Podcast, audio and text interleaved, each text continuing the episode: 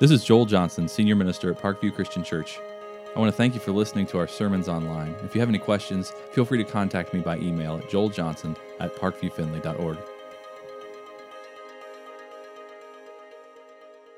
I always wanted a brother. I grew up with two older sisters, and that meant I was left out a lot of the time. We had, we had time to spare, we were, would play games, and, and they had each other and they would play house, and I would be by myself with my Hot Wheels cars. If I wanted to join in, I would have to be like the pet dog or the pet monkey while they played house. It just wasn't wasn't what I wanted. And so I would I remember asking my my parents, "Please, have can we have a baby brother?" And my parents would get this weird look between them, and they would both go, "No." And I never quite understood that until I got older.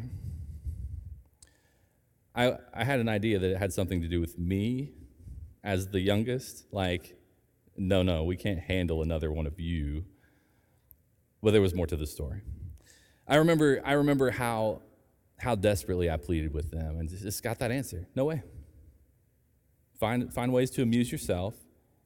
We're not going through all this just for, for you to have a friend. So get over it. Uh, but today's story that we want to talk about is about two brothers, twins actually, uh, who, who were born to Isaac and Rebekah. Now, Isaac is part of uh, uh, historical lineage in the people of Israel. The patriarchs, Abraham, Isaac, and Jacob, who became Israel. Um, Isaac is the, the, as a boy, the one Abraham took up on Mount Sinai, ready to sacrifice as a test from God, and was spared. Now, Isaac now has married Rebekah She's pregnant with twins who, who are moving a lot inside of her. And, and God said to her, they're, they're moving because this is, this is indicative of their lives. They'll, they'll, there's tension here. Uh, there'll be nations of people. One of those nations will be stronger. One of these twins will serve the other. And so when it was time for the boys to be born, one came out first, red, hairy as a baby. And the next one, smooth skin.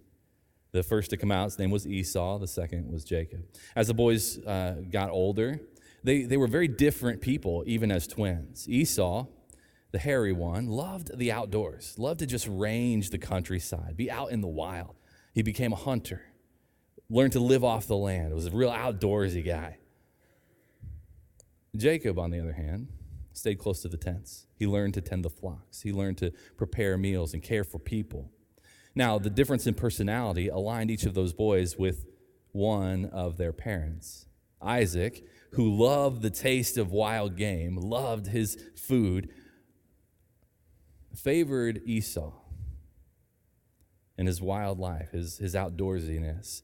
Rebecca, on the other hand, really appreciated her son Jacob the relationship that they had. And you know, you know what that's like when you've got kids in the kitchen with you and you're making meals together. There's a bond that forms as you're just doing life together. And, and, Rebecca grew to love her son Jacob.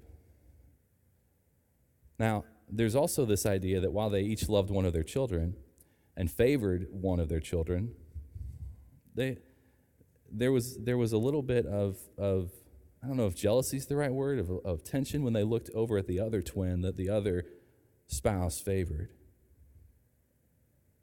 And there's difficulty there. Now, we don't have a lot of details about, de- about childhood, about how they grew up. We just have a couple of stories that I want to share with you as we move through this. The first uh, is when the boys were a little bit older, Jacob is, is at the fire. He's got a kettle hanging over the flames. He's stirring carefully. The aroma of, of, of fresh stew is wafting around the camp. Esau has been out, traveling, walking. And whether or not he's hunting, we don't know, but he, he, he's come back from this journey into the wild empty handed. And he's been out for, for long enough that he is famished, exhausted, and, and he's, he's not had anything to eat in so long that he's feeling weak because of it. And he stumbles into camp and he sees his brother stirring this pot of stew. And he says, Whoa, I, have been, I've been out. I haven't had anything to eat. I need some of that. Please give me a bowl of that stew. And his brother said, not, not just yet. If you want some of my stew, why don't you sell me your birthright? Now, it's the custom at the time for uh, families of the people of Israel to, to divide the inheritance from the father to his sons and give the firstborn a double portion. So Isaac, with two sons, would have divided his inheritance into thirds. And to Esau, the oldest, he would have given two thirds, along with the responsibility to care for him and Rebekah when they got old. So, yes, they have more of an inheritance, but there's a responsibility that goes with it. Jacob, as the younger son, even though they're twins, even though we're talking about seconds apart, is looking at a significantly smaller inheritance because of that turn of events. Has he been hoping for more? Has he been looking for an opportunity? Has he been jealous of his brothers standing in the family? We don't know. But we do know that because he has this thing that his brother wants, he uses it as an opportunity to bargain. Sell me your birthright, and I'll give you a bowl of stew. Esau is so hungry, you and I would say, I, I, I would kill for a bowl of stew. He says, No, no, no. If I don't get a bowl of stew, I'm going to die. I am so exhausted from hunger that if I don't have sustenance, I will, I, I'm afraid that these are my last moments. A birthright means nothing to me if I'm going to die. Just give me some stew. You can have whatever you want.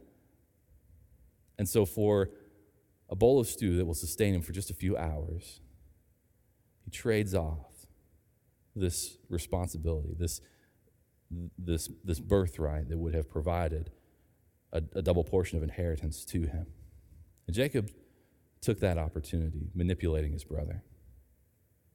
And then we fast forward. The next, the next significant story we read about these, these two young men is when Isaac is getting older. And he's starting to show signs of age. He, he no longer can see. He's lost vision entirely. He's in his tent, dependent on other people to bring him food, to, to provide for him. Uh, and, and he knows that his, his days are numbered. And another custom of the time is that a father, when he was close to death, would call in his oldest son and pass a blessing on to his oldest son, a blessing that would point him toward the future. This, this son of his would point him to who, who the father saw him becoming. And it was a very important rite of passage for a young man uh, of the people of Israel. And sometimes fathers would, would bless all of their children, but they would, they would give a significant blessing to the oldest. And so Isaac called Esau in and, and said, The time has come for me to pass my blessing on to you. Here's what I want you to do I want you to go out and, and, and find some wild game, and I want you to prepare that dish that I love. You know, you know the one, my favorite. Bring me, bring me that food, and as I eat with you, I'm going to pass my blessing on to you. Now is the time. And so Esau rushed out of the tent, gathered up his things, and set out into the country to find this wild game. What he didn't know is that Rebekah, his mother, was eavesdropping on the tent, listening to what Isaac said to his son Esau. And she called Jacob to her and said, Hey, here's what's happening. Your father is about to give the blessing to your brother. And he's made this plan. He sent Esau out to get some wild game. Here's what I want you to do Go, go to the herds and bring me a goat. I'm going to prepare the meal that your father likes. I know what it is, don't worry. I'm going to prepare this meal. What I want you to do after you bring me this goat is I want you to put on some of Esau's clothes.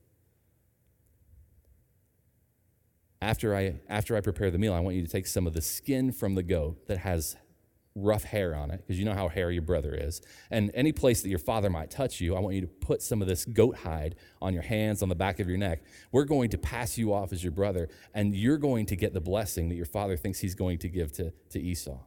And so Jacob set out to prepare himself. Rebekah went and prepared this meal, gave the food to Jacob, and he went into his father's tent and said, Father, I'm here with your food, and I'm ready for my blessing.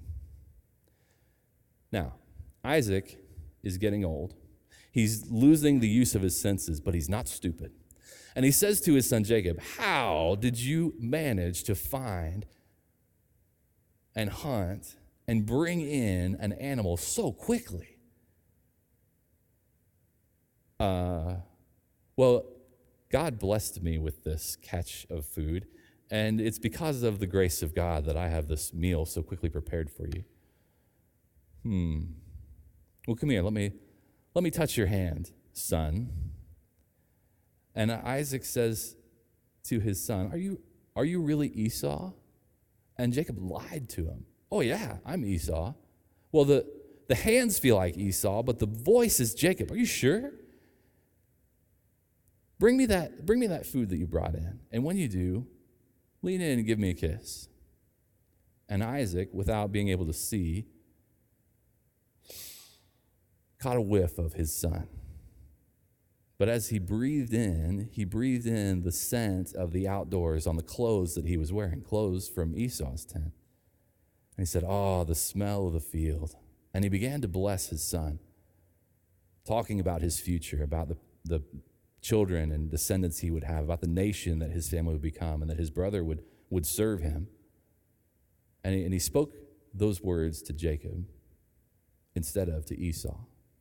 Having received the blessing that should have gone to his older brother, Jacob gathered up what was left of the meal and left the tent. And as soon as he had walked out the door, Esau arrived with the meal he had prepared and walked in and, and spoke to his father. Father, here I am with, with the meal that you requested. I'm ready for my blessing. Wait, what?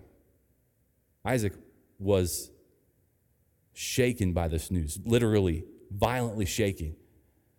I just blessed someone else. Who are you? Well, it's me, Esau. And now the voice matches the smell and the touch. And he knows, Isaac knows that he's just given the blessing that belonged to Esau to Jacob. And Esau knows that Jacob has everything that should have belonged to him the birthright, and now the blessing. He said, Please, Father, certainly you have some words left for me. You have some kind of blessing you can give. And Isaac said, Well, I've already promised your brother that you would serve him. And he began to speak a blessing into Esau's life, a very limited blessing, talking to him about his future, about the family and the nation that would come from him, but acknowledging the fact that their relationship was already determined by this blessing. Esau was so upset about the news that he left his father's tent just fuming, deciding to himself, I know dad's going to die soon. And once, once we lay him to rest, once our time of mourning is over, I'm going to kill that brother of mine. I'm going to kill him. Only this isn't an internal dialogue. He's actually talking out loud. And his mother, ever clever, is again listening to all the things that are happening in and around Isaac in his tent. And she heard Esau say out loud, Once I'm done crying over my father, I'm going to kill my brother. And so again, she called Jacob in and said, Okay, we've got you the birthright, we've got you the blessing. Now you need to run because your brother is furious. You need to go. Now, my, my, my brother, Laban, lives in the land of Ur. You can go and live among his people for a while. You'll be safe there, you'll be taken care of. And after a while, maybe Esau's anger will subside and you'll be able to return and you can, you can reestablish a life here among your family sometime down the road. I'll send word to you when that time comes. And Jacob went and lived with his uncle, hoping for a day when he could return home. Now, this, this journey ended up taking 20 some years as he went and found his uncle lived among his uncle, served in his uncle's household, received wages, married wives, had children, established a family, and then established incredible wealth. And in the process, tension arose between he and his uncle Laban. And it was time for Jacob to leave with his family. And God spoke to Jacob and said, What you're doing is the right thing for you. You need to go back to the land of Canaan, the back, back to the land of your family Go back. Even though your brother's there, that's where you need to go. And that's where I want to pick up our story. Now, you probably have heard this, these stories of Jacob and Esau before. These, are, these aren't new to you. This is a, a great memory of the childhood stories you've heard in children's church and in Sunday school classes uh, for a long time. Uh, but but I want, I want to ask you to turn to Genesis chapter 32 if you have a Bible with you. The words will be on the screen. If you have the YouVersion app and you want to search under events for Parkview Findlay, you'll find the scripture printed there. I, I want to really focus on what happened after that as Jacob and Esau came together after this tension, after this rift, after this divide that literally separated their family for miles, living in separate places for 20 years, not speaking, not interacting. What happened after that? We're going to begin in verse 3. As Jacob returned back to the land of Canaan, Jacob sent messengers ahead of him to his brother Esau in the land of Seir, the, the country of Edom. He instructed them This is what you're to say to my lord Esau. Your servant Jacob says, I've been staying with Laban and have remained there till now. I have cattle and donkeys, sheep and goats, male and female servants. Now, I'm sending this message to my Lord that I may find favor in your eyes. When the messengers returned to Jacob, they said, We went to your brother Esau, and now he's coming to meet you, and 400 men are with him. In great fear and distress, Jacob divided the people who were with him into two groups the flocks and herds and camels as well. And he thought, if Esau comes and attacks one group, the other group is left, that's left may escape. And so Jacob is thinking that all these things that his brother said 20 years ago are going to come to pass, that his brother is coming with this force of 400 men. And in Jacob's mind, this is an army. His brother is coming to attack and destroy him. And so he's hoping that half of his family and half of his wealth might possibly escape. Jacob prayed to God for protection. And he spent the night where he was. He sent herds ahead of him as a gift to his brother, hoping to pacify Esau, hoping in some ways, in some way, he might find favor in his brother's eyes after all these years. And he instructed the servants to let Esau know that after he received the gifts, Jacob would be coming behind them. And he spent the night again in the camp. And then Genesis 33, we read about the next morning. Jacob looked up, and there was Esau coming with his 400 men. So he divided the children among Leah, Rachel, the two female servants, put the female servants and their children in front, Leah and her children next, Rachel and Joseph in the rear. And Jacob himself went on ahead, and he bowed down to the ground seven times as he approached his brother. But Esau ran to meet Jacob and embraced him, threw his arms around his neck and kissed him, and they wept. Then Esau looked up and saw the women and children. Who, who are these with you? He asked. Jacob answered, They are the children God has graciously given your servant. Then the female servants and their children approached and bowed down. Next, Leah and her children came and bowed down. Last of all, Joseph and Rachel, and they too bowed down. Esau asked, What's the meaning of all the flocks and herds that I met? to find favor in your, in your eyes, my Lord, he said. But Esau said, I, I already have plenty, my brother. Keep what you have for yourself. No, please, said Jacob. If I found favor in your eyes, accept this gift from me. For to see your face is like seeing the face of God. Now that you have received me favorably, please accept the present that was brought to you. For God has been gracious to me, and I have all I need. And because Jacob insisted, Esau accepted it. Now, the last thing we read about these two brothers and their relationship together is that after this, this reunion, their father finally died. Now, remember, 20 some years ago when he was on his deathbed and blessing his sons, he survived all this time while Jacob was away. And now that they've returned, they went together and they buried their father. And they went through this process of mourning together, side by side, united, remembering the life of their father and the legacy that he left for them. Now, that's a, that's a, a very strong end to a very long divide. And maybe you know what that feels like to have someone in your family that you have been separated from. Maybe not miles apart, maybe somebody who lives close by you that there's so much tension between the two of you that you feel very far apart. And maybe it is somebody that you that you don't have a tension between, but they live very far apart. My family, my extended family, we haven't all been together in the same place for over a year and a half. The last time we were all together was Christmas 2019. Now, that's not because we have this long standing argument we can't stand each other. It, it's literally because there's some very specific health concerns among my family, and we've been very careful about about not affecting uh, one another. And all the same, I feel the weight of that separation. It's, a heavy thing to not have the connection of family that you once shared.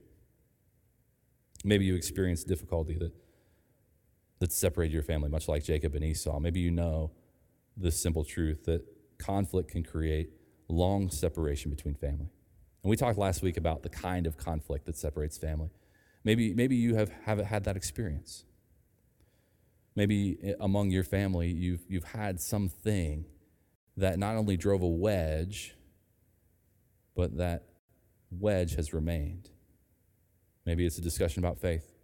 You have a relative who, who does not believe, and you care enough about them to talk to them about, about the Lord and their need for Jesus. But every time that you reach out to them, instead of, instead of helping them come closer to the Lord, it feels like it feels like you're pushing them farther and farther away. And faith has become something that's separating. Maybe you and a relative have differing beliefs or practices, or denominationalism has separated you. And, and because of those differences of beliefs, you, you don't see eye to eye and you feel very separate and alone. Maybe it's political views that have separated your family. You're on very opposite ends.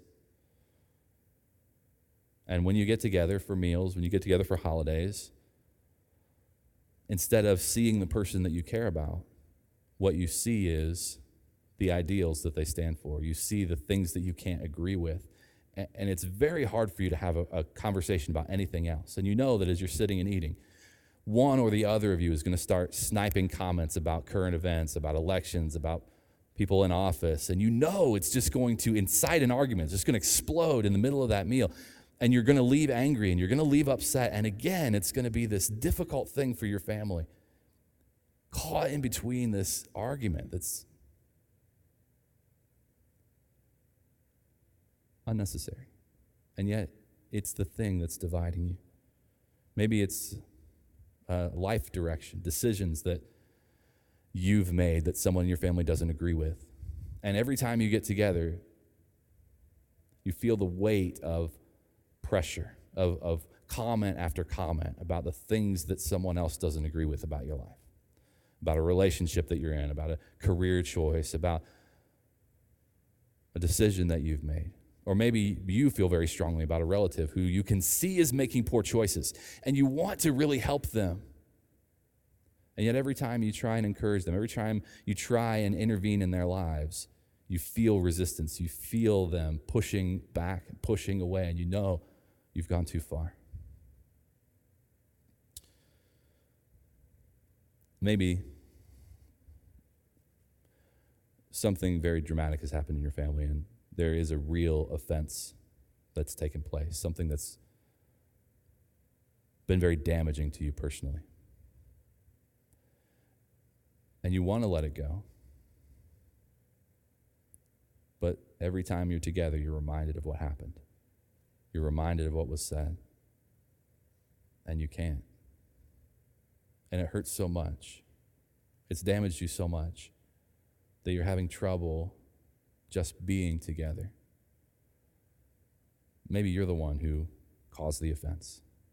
And you know you've done wrong. And you've made an apology, but every time you're together, you feel this cold tension, this closed offness and you feel like that, that divide can never be repaired, and you wonder how you can move past it. Now, our story today from Jacob and Esau, we see examples of how this works. Of Jacob, who was absolutely in the wrong, taking from his brother what rightfully belonged to him, manipulating the situation, lying to his parents to take to improve himself at his brother's expense. And Esau, having been wronged, had every right to be angry. Now, threatening to kill his brother, that's a little extreme. yeah. Probably over the line, but it represents what happens to us around family. How family, sometimes more than anybody else, can push us beyond the realm, beyond the limits of restraint. And there's something about family that, that they have a way of evoking the most extreme emotional responses from us, uh, of, of pushing us to a place where we become someone very different than we normally are. And our responses don't sound like us. They don't look like us, and yet we can't find the strength to overcome the place that we've been pushed to. When you find yourself in this kind of long standing separation, whether you're the one who's done wrong or someone else has done wrong to you, whether you've both been wrong, the, the separation really affects us. The, the tension among family, emotionally, physically, mentally, spiritually. It, it, it creates in us this brokenness when our relationships aren't whole, this, this incompleteness. Have you noticed how that is the case in your life when relationships are strained and broken? That there's stress as you worry about the situation, as the pressure mounts, and you turn over the past events in your mind again and again and again. You think about how you were treated. You think about all the things that were said to you, and you play them over again and over again and over again. And you think about the words you said in response, the things that you did in response. And you're frustrated because you know that's not the real you. You know the way you responded doesn't reflect how you really feel. And there's disappointment there, there's anger, there's frustration. And in the course of replaying those events, you discover all the things that you wish you would have said if you just had time to, to calm down and think about it. All the things that you, you would have said to, to resolve this tension, maybe, or to win the argument. I don't know how many arguments I've won in my mind after thinking about them again and again that I really didn't win when they happened. And not that I lost, but just that the tension remained, that things were left unresolved. And I, and I just genuinely wish they, I would have been a, a bigger, better person in those moments.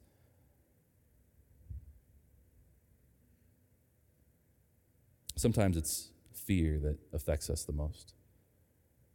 As we anxiously think about what's going to happen the next time we see those people and we think about the, the comments that have been made, the way that we've been treated, and we know that we can expect the same kind of thing to happen again. And so we play in our minds what might happen the next time we get together with family. And we're afraid to enter into those interactions. We're afraid of what, what we'll say and do in response. We're, we're, we're filled with fear, much like Jacob was thinking about his brother coming with 400 men ready to attack. We find it hard to overcome those thoughts. Maybe it even creates in you a bit of depression as you as you mourn the loss of those relationships. This family you think about should be the place a place of safety, a place of encouragement, a place uh, of wholeness to be restored and healed from your life in the world. You would come back home and really feel that connectedness. And when that's not there, when that place is, is a place of tension, it can create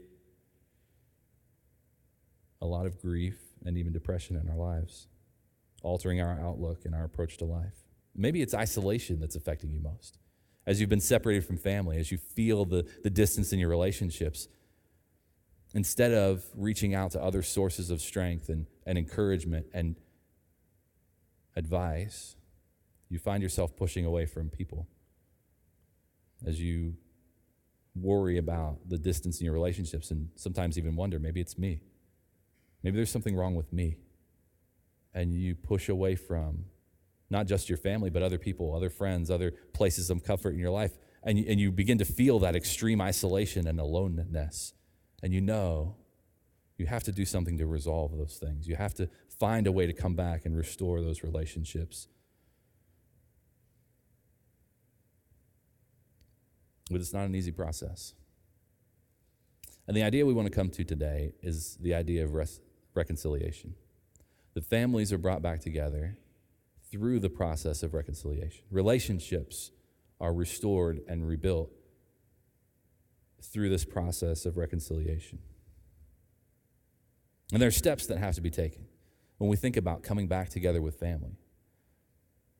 There are very specific steps that we have to take. We can't just sweep offenses under the rug. We can't just ignore the things that happened and, and hope that they won't happen again. Those tensions will remain and they will emerge again and create difficulty in your relationships. You can't ignore what took place. You have to be willing to walk through this process. And in order for reconciliation to take place, first, what has to happen is both parties in the relationship have to want to come back together. They have to have a desire for things to get better. Now, that's a difficult thing, especially if one party is the offending party and the other party has been offended, because it might take some convincing. It might take, it might take the person in the wrong coming to convince that other person of their intentions, of the value that they see in them. And once those two acknowledge that they're willing to work, the next thing that needs to happen is the wrong needs to be identified and addressed.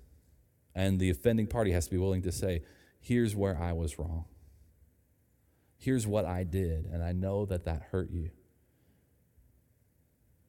The thing we find out, though, is as we begin to address wrong, is we discover just how wrong the wrong is, how deeply it's hurt us. And we discover not only has it hurt us, but it has caused us to do wrong as well. And so, even when the offending party acknowledges wrong, the offended party also sometimes has some wrong to admit to as well. As we're pouring things out, as we're being open and honest and disclosing these things, we find that there are things that we both need to do wrong. And often in family, when this divide occurs, it's because both of those parties have been in the wrong. And this idea of addressing and identifying wrong means that, that, that everybody involved has to talk about how they have hurt the others. And then those wrongs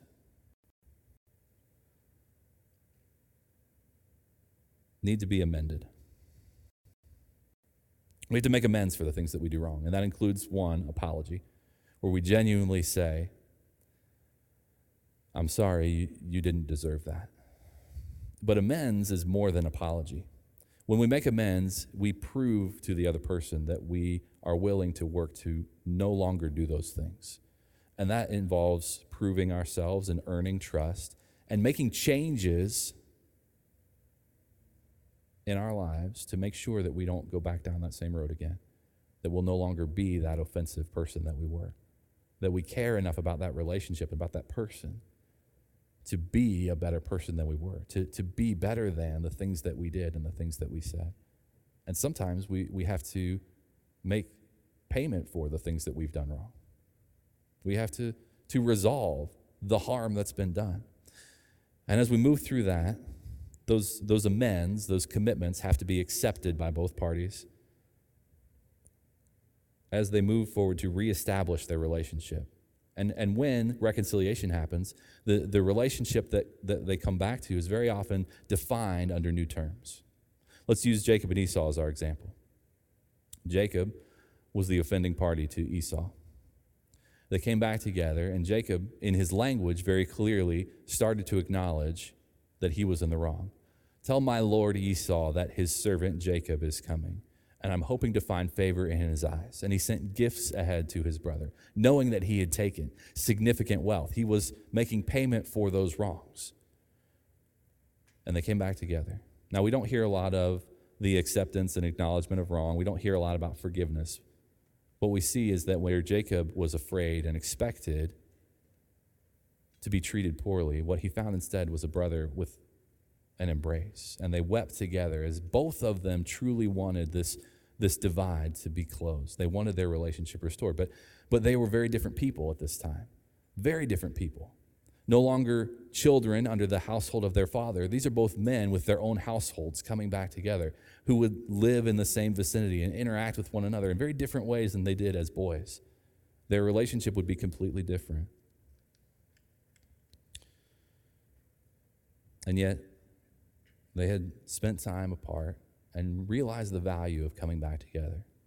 As we grow back together in relationship with people, we need to recognize the value of time. I want to say a couple of things about time here and now. The first thing is this time does not heal all wounds. We can't just put things off and hope that if we provide space and time, that, that, that other people will forget the wrong that we've done and that things will just automatically get better if we give them space. That doesn't happen. But on the other side of the coin, we have to acknowledge that most wounds take time to heal. And that even when we properly walk through the process of reconciliation, even when we properly care for people and, and communicate to them that we will be, that we'll treat them appropriately, that we'll t- speak to them appropriately, that we want this relation to be restored, we have to give them time to heal from the offenses that we've done. We have to give them time to heal from the wrong that we've caused in their lives. And we also have to take time ourselves to heal. And the time is a necessary part of the process of truly coming back together and building a healthy relationship with this person again. Now, reconciliation isn't something that we come to naturally. Our natural responses are jealousy, anger, bitterness, carrying grudges. We have a hard time with this concept of, of reconciliation. We have this a very hard time with the idea of forgiveness, especially when we're hurt.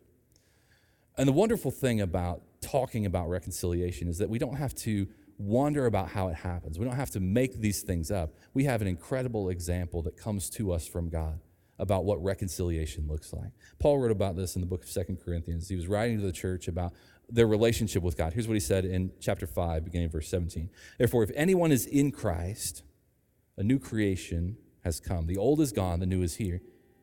All this is from God, who reconciled us to himself through Christ and gave us the ministry of reconciliation. That God was reconciling the world to himself in Christ, not counting people's sins against them.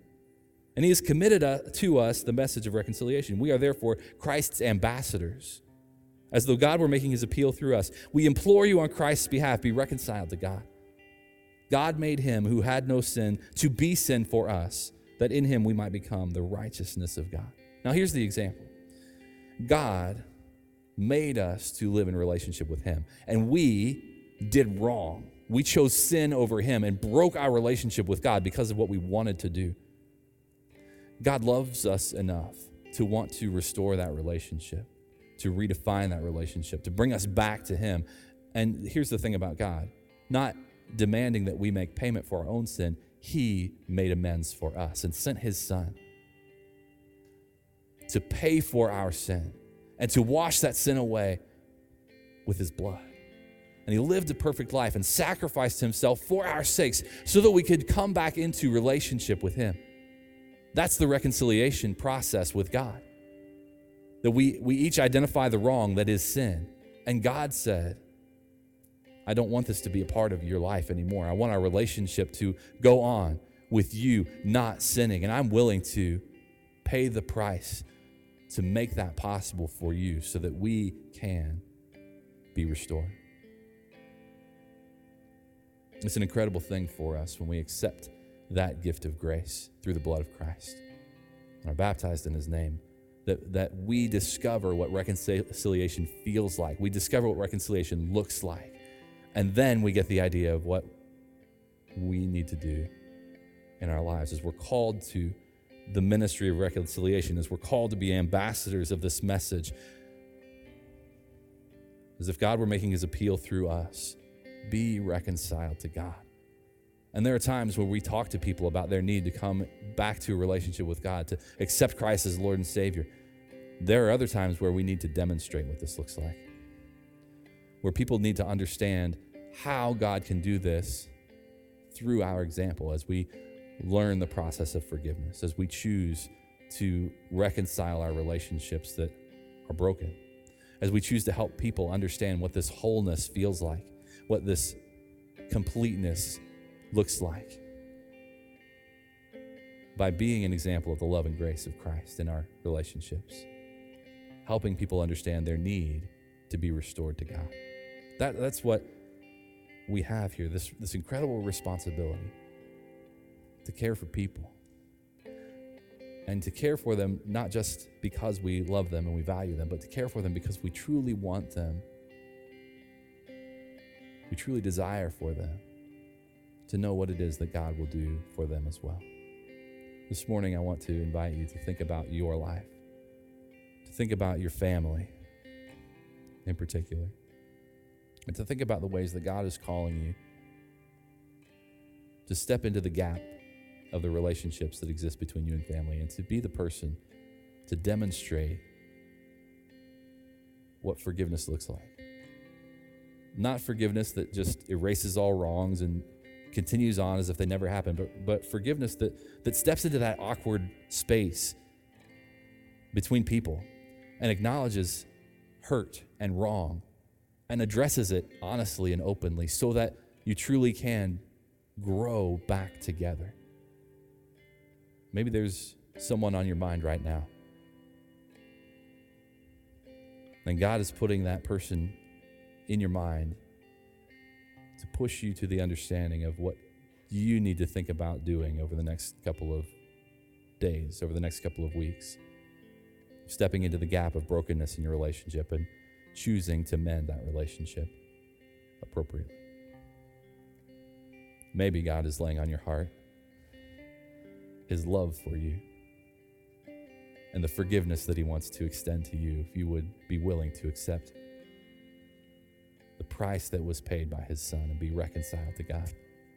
This morning, if you have a decision to make about your relationship with Jesus, if there's anything I can pray for you about, I would invite you to come forward as we stand and sing together. Please stand.